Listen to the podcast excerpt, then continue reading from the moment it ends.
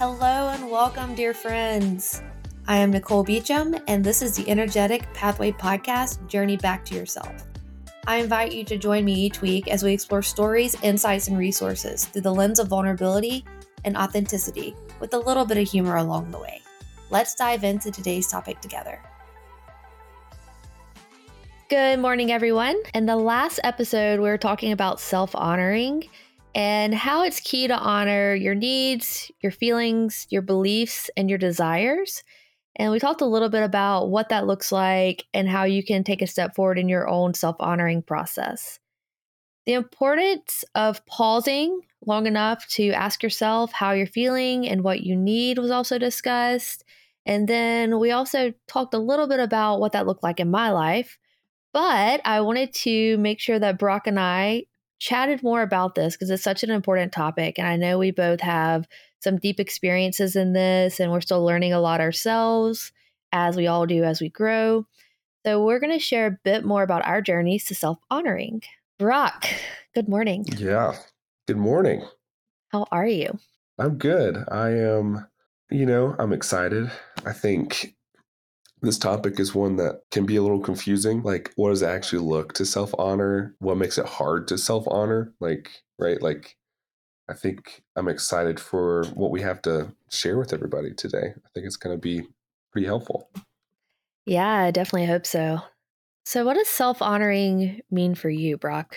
Um, you know, I think like self honoring is um like just this vocabulary. I think a lot of people might understand the concept, but just call it something different. Like for a lot of time in my life, I've just called it just like rest. Like, and I think self honoring is is kind of whenever it's really whenever you slow down and you read what's going on with yourself, right? And so for me, what does it look like? It's uh, eh, self honoring is like those moments that I can put myself in a situation where I can actually reflect on myself and I can actually like feel what my body needs and what my mind needs, what my soul needs. Like, and so I think a lot of time for me, like there's there's something just so pure about being in nature, like connecting to like the outdoors in a way that is just kind of so raw and like kind of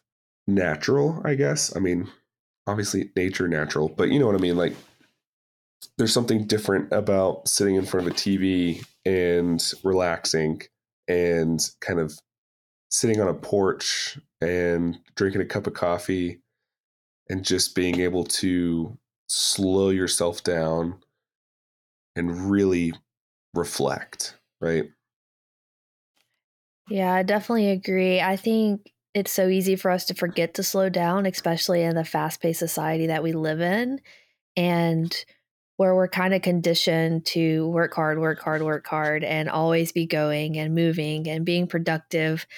And so this is the same for me. It's slowing down enough to ask for what I need and figuring out what I need half the time. So it's not always just asking for what I need, it's getting down into my heart, and to the core of my being and trying to like gauge like what do I really need right now? And sometimes that process can be frustrating because the answer may not come immediately and we are conditioned and have a desire for immediate responses. Yeah. What does it look like to even like hear that, right? Like cuz I know it's easy to to have these feelings or urges or kind of like go with something, but it, it's different with kind of like when you when you really feel and like feel connected to yourself like maybe talk about that difference like like what does it actually feel like when you actually like hit that self-honoring space yeah, I'm really glad you asked that because we're actually going to dive into a little bit more of that and talking about grounding and our nervous system in future episodes. Because for me, since I was so out of my body and so dysregulated, as a form of survival, as a form of coping when I was a kid, um, literally in order to survive my environment. When I started to slow down at the beginning, it was fucking terrifying. Like, I just remember like getting into my body and being afraid, like, anxiety would pick up. Um, fears like it was hard to be by myself and be alone and so i found it insanely difficult at first to self honor because every time I got slow enough to start trying to fill into what I truly needed and being able to try to get those needs met, I was so dysregulated. So now it's like it's so key. I mean, I spent this morning, I got up at 5:30, which is way too early for me in life, but it was that important to be able to have some quiet morning time before we recorded. So I just made coffee. So similar to what you're saying, and went and sat on my patio and got quiet, got still, and just breathe. Like I think the breath is so important. It it really is our life force. And there was a time when even just focusing on my breath would cause anxiety. And so I, I say that to say it, it's it's a process. It takes a little bit of work. It takes a little bit of nurturing yourself and guiding yourself and honoring yourself as well in that process. But now it's just so much peace and calm and clarity. And literally, it's like an energetic feeling in my body that everything's okay, that I'm safe, that I'm. I'm with with myself like in that present moment. I'm not thinking about the past, I'm not thinking about the future. There's no fear or uncertainty. It's just a relaxing into being in my own body and being with myself. And it's so comforting. Yeah, I love that. I think being able to hear the outcome of whenever you get to that space where self-honoring is is like actually helpful and is actually freeing. I, I wonder like before before that time, right? Like the early days of you trying to do this, the the first time that you sit out with your cup of coffee, right? What was that experience like? It was terrifying. It did not look like me sitting out with a cup of coffee. Um, it looked like, and I remember this so vividly because this was a season of my life right at the beginning of my healing journey. It literally looked like turning on a song that was comforting to me and getting in my hammock with a weighted blanket and crying.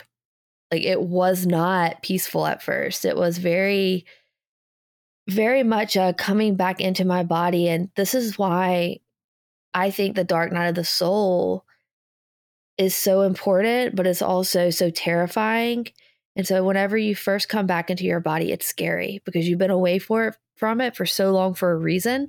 And a lot of that tends to be trauma responses or you have so many feelings that you haven't processed that haven't moved through your body that you haven't dealt with.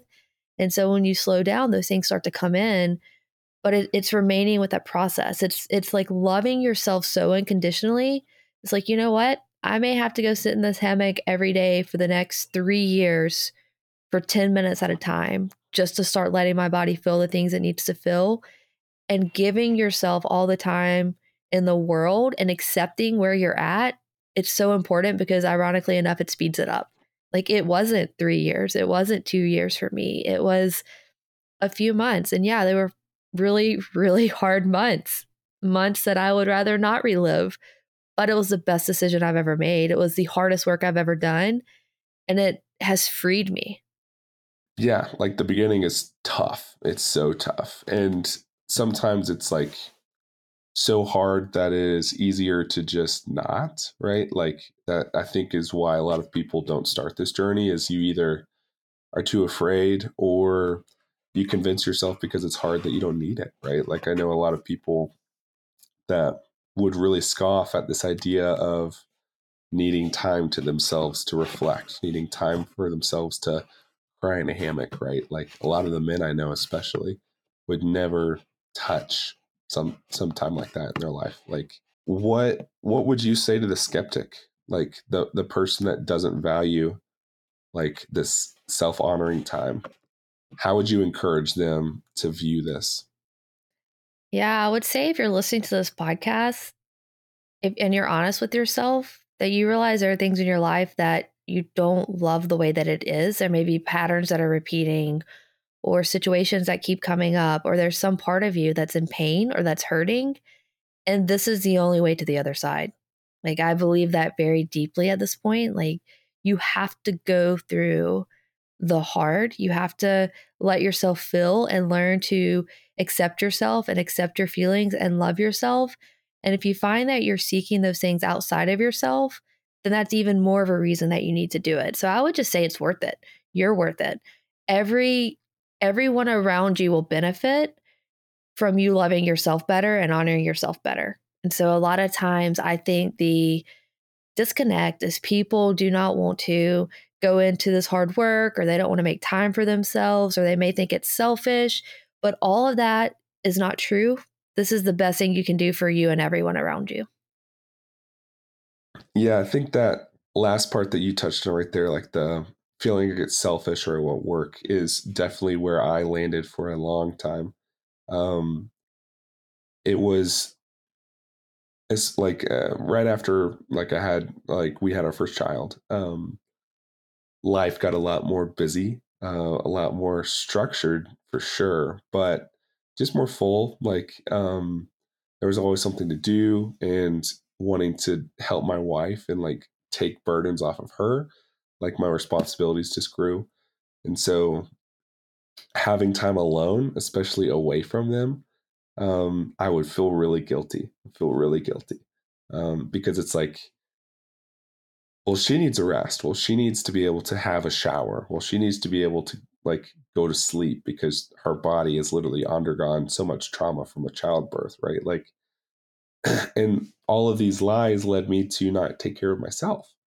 And so then over time, right, month after month of not pouring into myself, then I was that much less capacity for them. I was that much less present. I was that much less energized. Um, and yeah, it's it's this lie of like, hey, if if I just keep on pushing, it's going to be the best for everybody. I could be strong for everybody. I could be capable for everybody. And like, that's just not how it works, right? Like, we are finite beings and we are beings that get really tired really easily.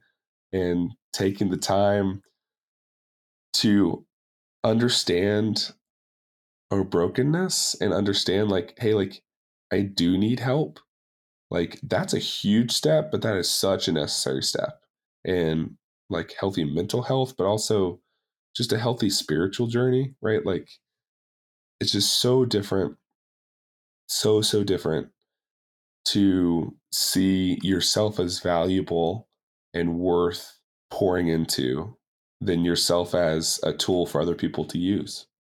Yeah. And I love that you exactly what you're just saying at the end there about being a tool for other people to use and like you calling it a lie, because that's what it is. Like it is completely a lie that we have to put other people first at all times or if we just give and give and give and give eventually one day it'll be enough and like that's just not how it works and i think that that's one of the things that makes it hard to honor yourselves is like if we're trying to put other people first, if we're worrying about the views of others, and then if we have all those scripts from our society and from our childhood around, you know, not being selfish or not being lazy. I think there's a lot of laziness that comes up as well. It's like, well, if you're resting, if you're taking time for yourself, you're being selfish. You could be doing something else and you're being lazy. And you name that. It's those are lies. Those are complete lies that are designed to keep us in the hamster wheel and prevents us from living our truth, from honoring who we are and to being able to give to others what we truly desire to give to them. Again, out of abundance and not out of like scarcity, but being able to give in a way where we're honoring ourselves and therefore we're honoring other people out of love. Yeah, I love that. I, I think it's so important to remember that. I think it's so important to like view the importance of this, view the importance of doing this for yourself. But I think, right, like I'll pose this to you. Okay, let's say I've bought in. Let's say I, I see myself as valuable and I regress, right? And I skip that time and I don't take time for myself and I allow myself to be used again and now now there's shame because I know what I should be doing and I'm not and so like then I just beat myself up right like how like what happens when you see yourself regressing back like what like h- how do you care for yourself whenever you maybe stop caring for yourself yeah that happens all the time I just think because of our human nature and so the first thing you named it is try not to go to shame. And I know that's easier said than done. Like it's very quick and easy for us to go to shame, but it's instead just recognizing again with that self compassionate love that you would have towards a friend. And I would like to ask myself things like, okay, if Brock was telling me this, what would I tell him? Well, what I would tell Brock is, hey, you're fine. You're human. You mess up. We're all learning. We're all growing and we're all on our own journey. And so I would I would tell you as my friend Brock, it's okay. Just slowly start again. Don't beat yourself up. Love yourself. Forgive yourself because you're human and you're going to mess up and you're going to default into old patterns. And not only is that okay, but love that. Honor that. Love that little part of you or that that past part of you that had to pick up those patterns to begin with. And so the same for me. I would tell myself patience, gentleness. I'm still learning. Oh, I notice. I'm aware that I'm back into old patterns and scripts and I'm not honoring myself. Okay, what can I do today, right now, to step back into that self honoring routine? So it's just loving yourself through it. Yeah, I think there's there's a difference whenever like in my life, self honoring is an exception to the norm, or is the norm right that has exceptions to it? And I think, like, if you're on this journey and and you're not perfect, right, and you're and you're finding that it's not as often as you'd want, right, or it's it's not as effective as you want, or it's like you put all of these expectations around time and and how you should feel and how you should be progressing and this is taking too long and it's too hard. Like, I think the thing that I would just voice is it's powerful for you to even be trying. Like, it's important for you to even be trying. And if the moments of weakness or the moments of lapsing become the exception, that alone is showing you, man, I I am somewhere I was not at the beginning of this. And that is so incredibly powerful. It's it's all you need right? And and a lot of times that's all we can actually ask for is just to be in the journey right? Like uh, we're not going to be in this perfect rhythm. Humans are not great at discipline like very not great at discipline but discipline is something you can practice right and that's something that you can always get better at and so just leaning into it just giving yourself patience and i think expecting it to be hard, but hard things are usually really good things too. Yeah. So, how do we get started? How do we get started, Nicole? Yeah, I think it's just slowly one day at a time. It's is making pauses in your day, and I, I like to call them sacred pauses, where you stop and you're like, "What can I do to love myself right now? Like, what is needed, and then what can I do to love myself?" And then after after you know what you need, which may take some time to get to, and after you know what resources are out there to actually honor yourself, that feels good in that moment then you actually have to take the action and that's the part that we can get stuck in is like sometimes we may know what we need and we may know what resources available but we pause and we decide not to take that action and so i think it's that it's just trying to be still and at first that may be only two minutes a day or maybe it's only five minutes a day but it's practice. So, like, the more we practice, the more we get used to it, the more we get comfortable with being still and sitting in our needs and sitting in our desires, then we can actually start taking those steps and have longer intervals of self honoring, longer intervals of self care. But it's okay to start slow. And I think that's the key is you do not have to dive in. This isn't a black and white thing. You don't go from not self honoring to self honoring all day, every day. Like that's an unrealistic expectation that's not achievable I think ever. Like I think at some point it's there's no place that we reach where we're like, man, we're massively self-honoring. Like it's just a process. It's a journey and it's a reminder. It's going back to it over and over and over again. How can I honor myself in this situation? How can I honor myself in this relationship? How can I honor myself today? So I think what may be helpful, Brock, is if we each share a time that was hard for us to honor ourselves, specifically in the face of another, because when we're in the face of someone who does not accept us honoring ourselves, it can be really hard. Gosh, that's a hard question. Do you want me to go first? yes. fine, fine. Yeah, I think,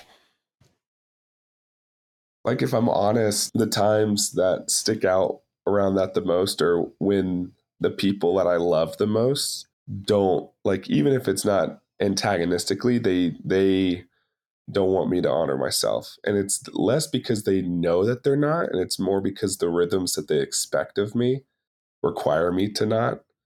Like I can remember growing up, I just needed space sometimes, right? As an angsty teenager, just like life at home, like I just needed to have my own space, I needed to do my own things and there was moments where like my parents were not chill with that. Like they really wanted to control what I did or the way I was seen or the extracurriculars I was in. And like still to this day, there's moments of like as I think back where they still impact me today. And my parents are awesome people, love them so much, right? But even in a great household, like there's still things that like little decisions that they forced where patterns of self honoring for me like were completely off limits because they weren't the norm. They weren't the expectation of what my parents wanted for me or the like I wanted to be in theater. Like I wanted like I was in basketball and soccer and did all these things and like I was mm-hmm. asked to have a part in a play and we just couldn't figure it out and my my parents would have loved like right and and today they would be horrified to think like that they were a reason for me to not enter into this space that could have been reflective and introspective and like just different and pushing me kind of in my uh, out of my comfort zone. But something like that that would have been like really healing and grounding for me they just didn't encourage. And it was like yeah well you just can't do it. So sorry. That sucks. That may, maybe is an odd example right? But that's one that sticks out of like ah well this thing's too hard. Maybe i shouldn't.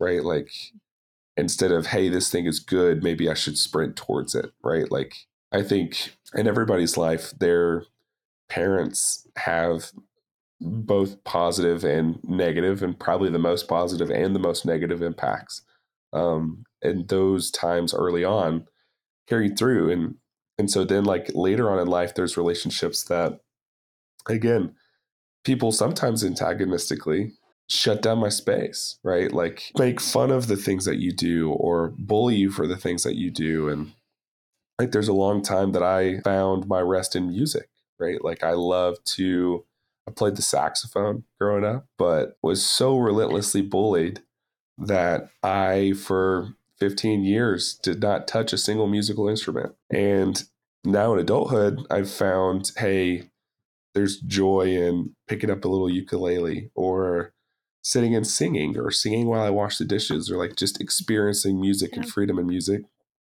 But man, I'll tell you, the minute my wife says anything, it will be two months before I touch another thing of music or sing another thing because of these triggers that have happened in my past, right? That it's so hard to do something that's valuable for me because of the way that I think people perceive it. It is, first off, thank you for sharing, but it is wicked how Does that make any sense? It does. It does. But it's like it's wicked to me how the way that you have that experience with music, so do I. And I think that there was a time in my life where it was the same. Like I had so much love for music and it was so important to me and it wasn't received well um in some situations even in my family. And so as a result, you know, like there's a time when I wouldn't sing, there's a time that I wouldn't play guitar. And so it's just very interesting to me that we both have that experience and it's all connected back to what may have only been one time in our childhood or two times in our childhood. So I think it's that patience and honoring of ourselves that makes sense. And I think you're also a great example, and I'm glad you said this, of even in the best households, we are being raised by humans which means they're not going to be perfect. And you can have the absolute best intention for your kid. And as a parent, I'm sure this is also relieving for you to know, yeah, in some ways we're going to mess up our kids unintentionally. And the key, if that happens, when that happens, is to be able to be there for them when they need to tell us. So when they get older and they need to be like, hey, you remember when you did this thing? That shit wrecked me and it still affects me today and be able to sit there and to hear it and be like, I hear you. I hear what's happening. I hear how that affected you. I am so sorry. That was not my intent. Just to be able to hear that is huge. And I think a lot of people aren't able to hear that. Yeah. They're not because the while the while the theater thing is a like lighthearted example, right? There's others where I've since talked to my parents and we've had that conversation, the exact one that you're you're talking about. And it has hurt more than it's helped, right? Like at this point in our story, it's hurt more than it's helped. And I'm glad that I've been given the courage to have those conversations and they've been able to respect me enough to like sit and listen. But then it just causes shame, right? And so it's like, how do you approach people who you care about that have hurt you in those spaces or have kept you from honoring yourself in different ways without causing them to feel shame about like, oh, your childhood is completely shit and ruined and I was an awful parent, right? Because that's like, at least in my story, that's not what I'm saying. Yeah. And I think that that's a good point is like, I would even challenge you're not causing them shame. That's their own stuff that they have to work through. And all you can do is honor yourself. And then, yeah, it may take giving them space and it may take giving them space to work through it. And maybe they do and maybe they don't. But I think the key here, if I've learned anything over the last couple of years, the key here is honoring yourself because that's where your freedom comes in and doing it out of love and out of gentleness. And we can't control how other people receive it, unfortunately. And sometimes it really does make relationships harder. And sometimes things get worse. And sometimes they never get better. And sometimes they do. Yeah. And sometimes they do. Nicole, what about you? What, what's a, what does that look like for you? Like, who, like what is a, a moment of a person kind of holding you back from wanting yourself?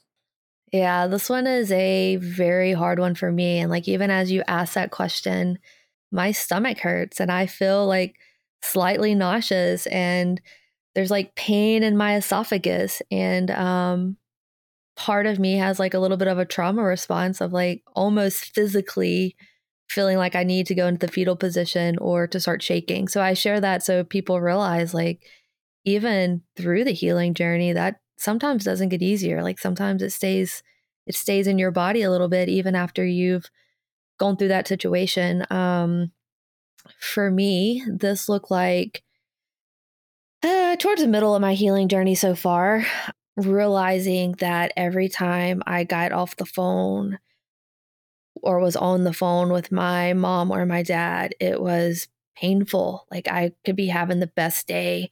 And if I talked to either of my parents for totally different reasons, it was just hard for me. Like I noticed that it would negatively affect my mood and my self confidence and my self esteem.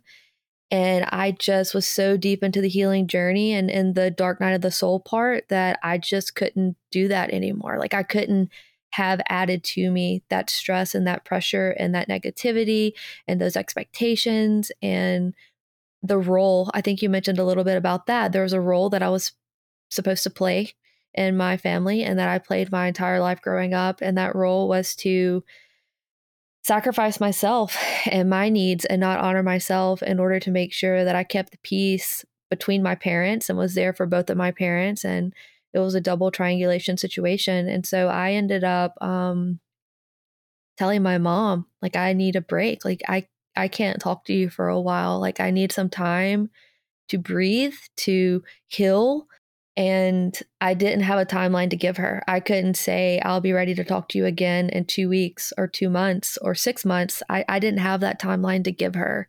And it was very hard for me to, to say that. And of course, she was very upset. And uh, she did not honor that boundary very well and was calling me and texting me. And I had to block her, which was also very difficult.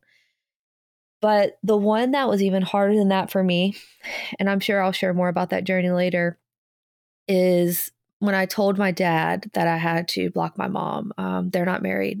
My parents have been divorced for a long time. He said, basically, he understood. So he fully accepted it. He fully understood. And then the words that came out of his mouth were, I hope you don't do the same for me.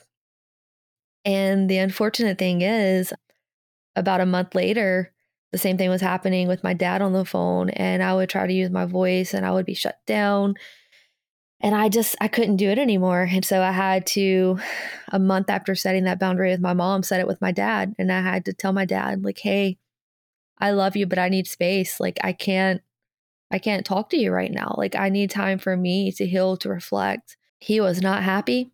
Like that's just an easy way to put that.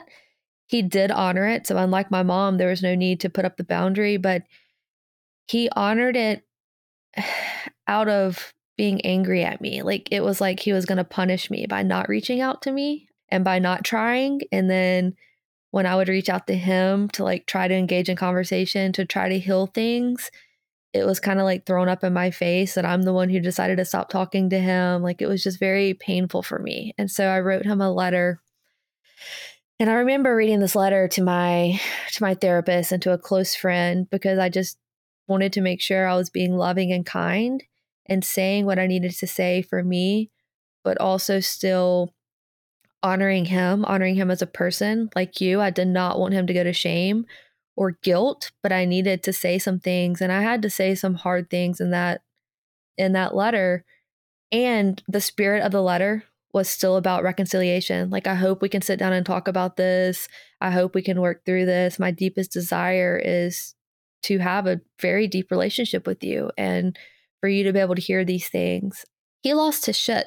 like he completely lost his shit on me and was being emotionally abusive in his response. And I had to keep putting up a boundary of I would try to answer the phone, I would try to talk to him, I would try to call him. And the little one inside of me was just hoping and praying and to some degree like begging God, like, please let this man see, please let him come around, please let him see me.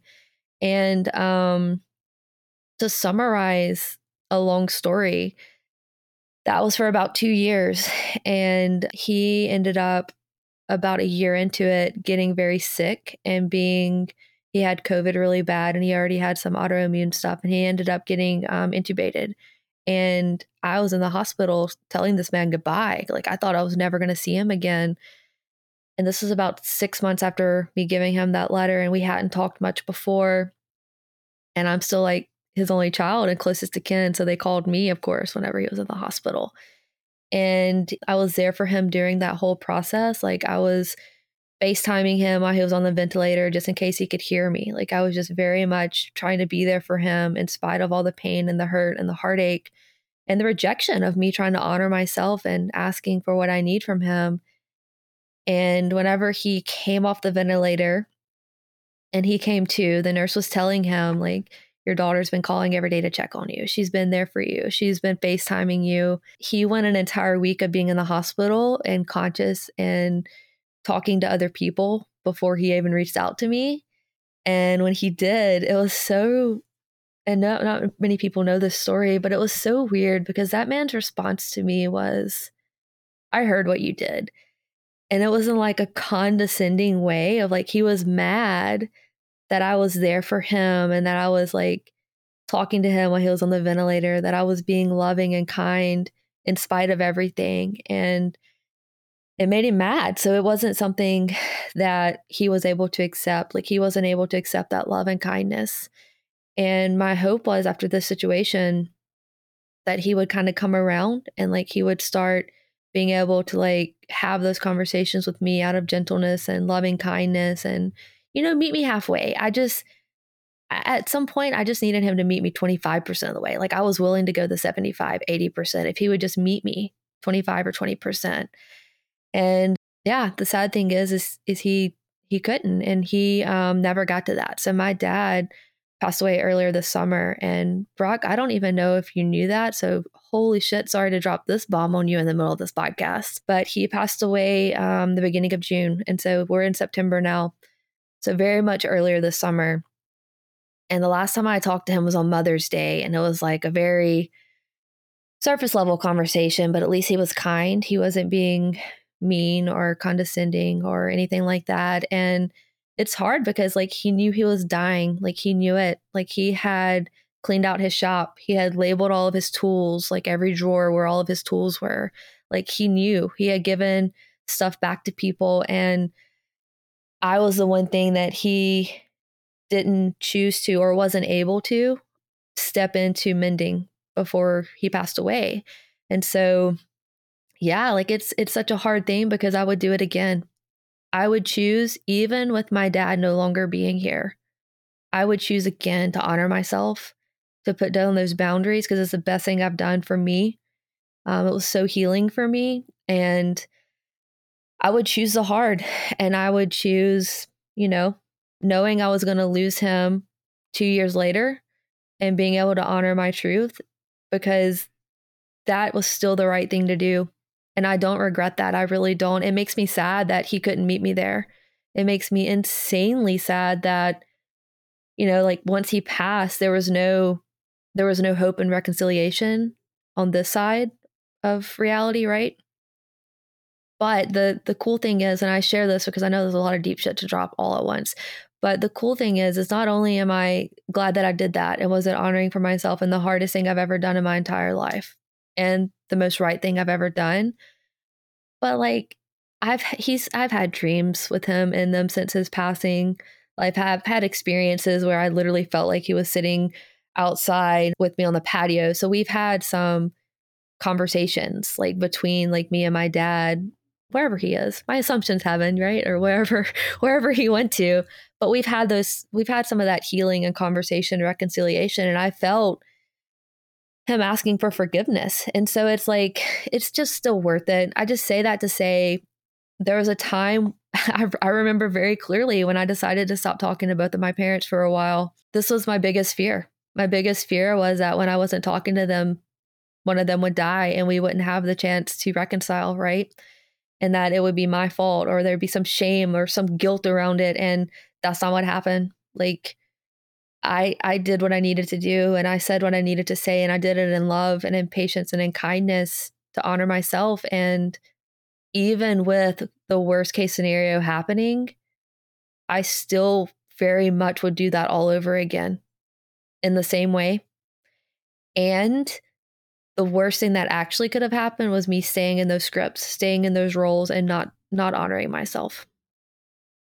Dang, Nicole. Like thank you for sharing that. That is so heavy and so raw, but yeah, like just like you said, like if you would have stayed in the scripts, not only would you not be able to be known by yourself, like they still wouldn't have known you. Like and you being willing to slow down, to give space, to be present with yourself, like is honoring them as your parents and is honoring yourself. And yeah, I'm just so proud of you being able to do that. Like, because that's tough. And that's right an example of does your belief, does your, does your value for yourself continue even if the world around you is really hard and things are going bad, right? Or is it only do you only care for yourself in good times?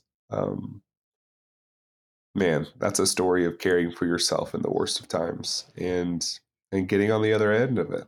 And yeah, like I think if if anybody's wondering if it, if if you can get through it, if you can survive, right? Like I think that's a story.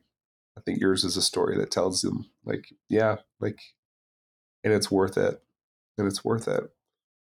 It's so worth it. It's so fucking worth it. You're worth it. I'm worth it. It's worth it. Absolutely. And I love how you said me honoring myself also honored them because it did.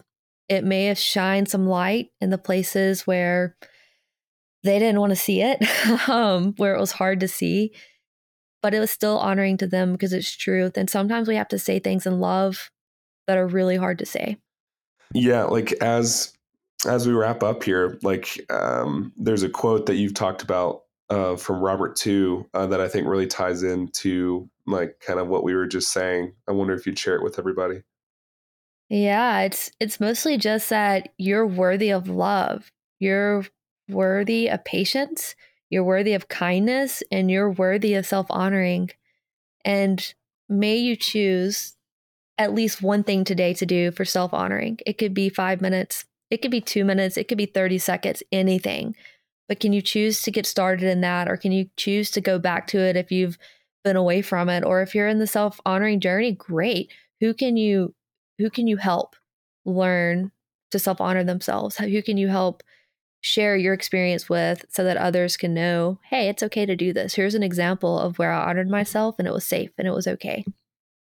Yeah, I love that. I think it's easy to think once you have it down, right, that it's a concept to just keep on going forward. And what's the next thing? What's the next thing? But I think, like you said, just turning externally and celebrating with people and honoring people, like as well. Like there's this thing of like once we're in a healthy space, like allowing ourselves to be a tool for our community in a way that's not losing ourselves or dishonoring ourselves or out of shame or out of expectation or out of performance, right? But as you start to to master these things, right, doing them communally, like caring for each other communally is so beautiful and so necessary. And so yeah, like it's a long journey. It's one that you'll never be at the end of, but at some stage in that journey, right, encouraging you to to help bring other people alongside of you, right? Like is something that changes my has changed my life.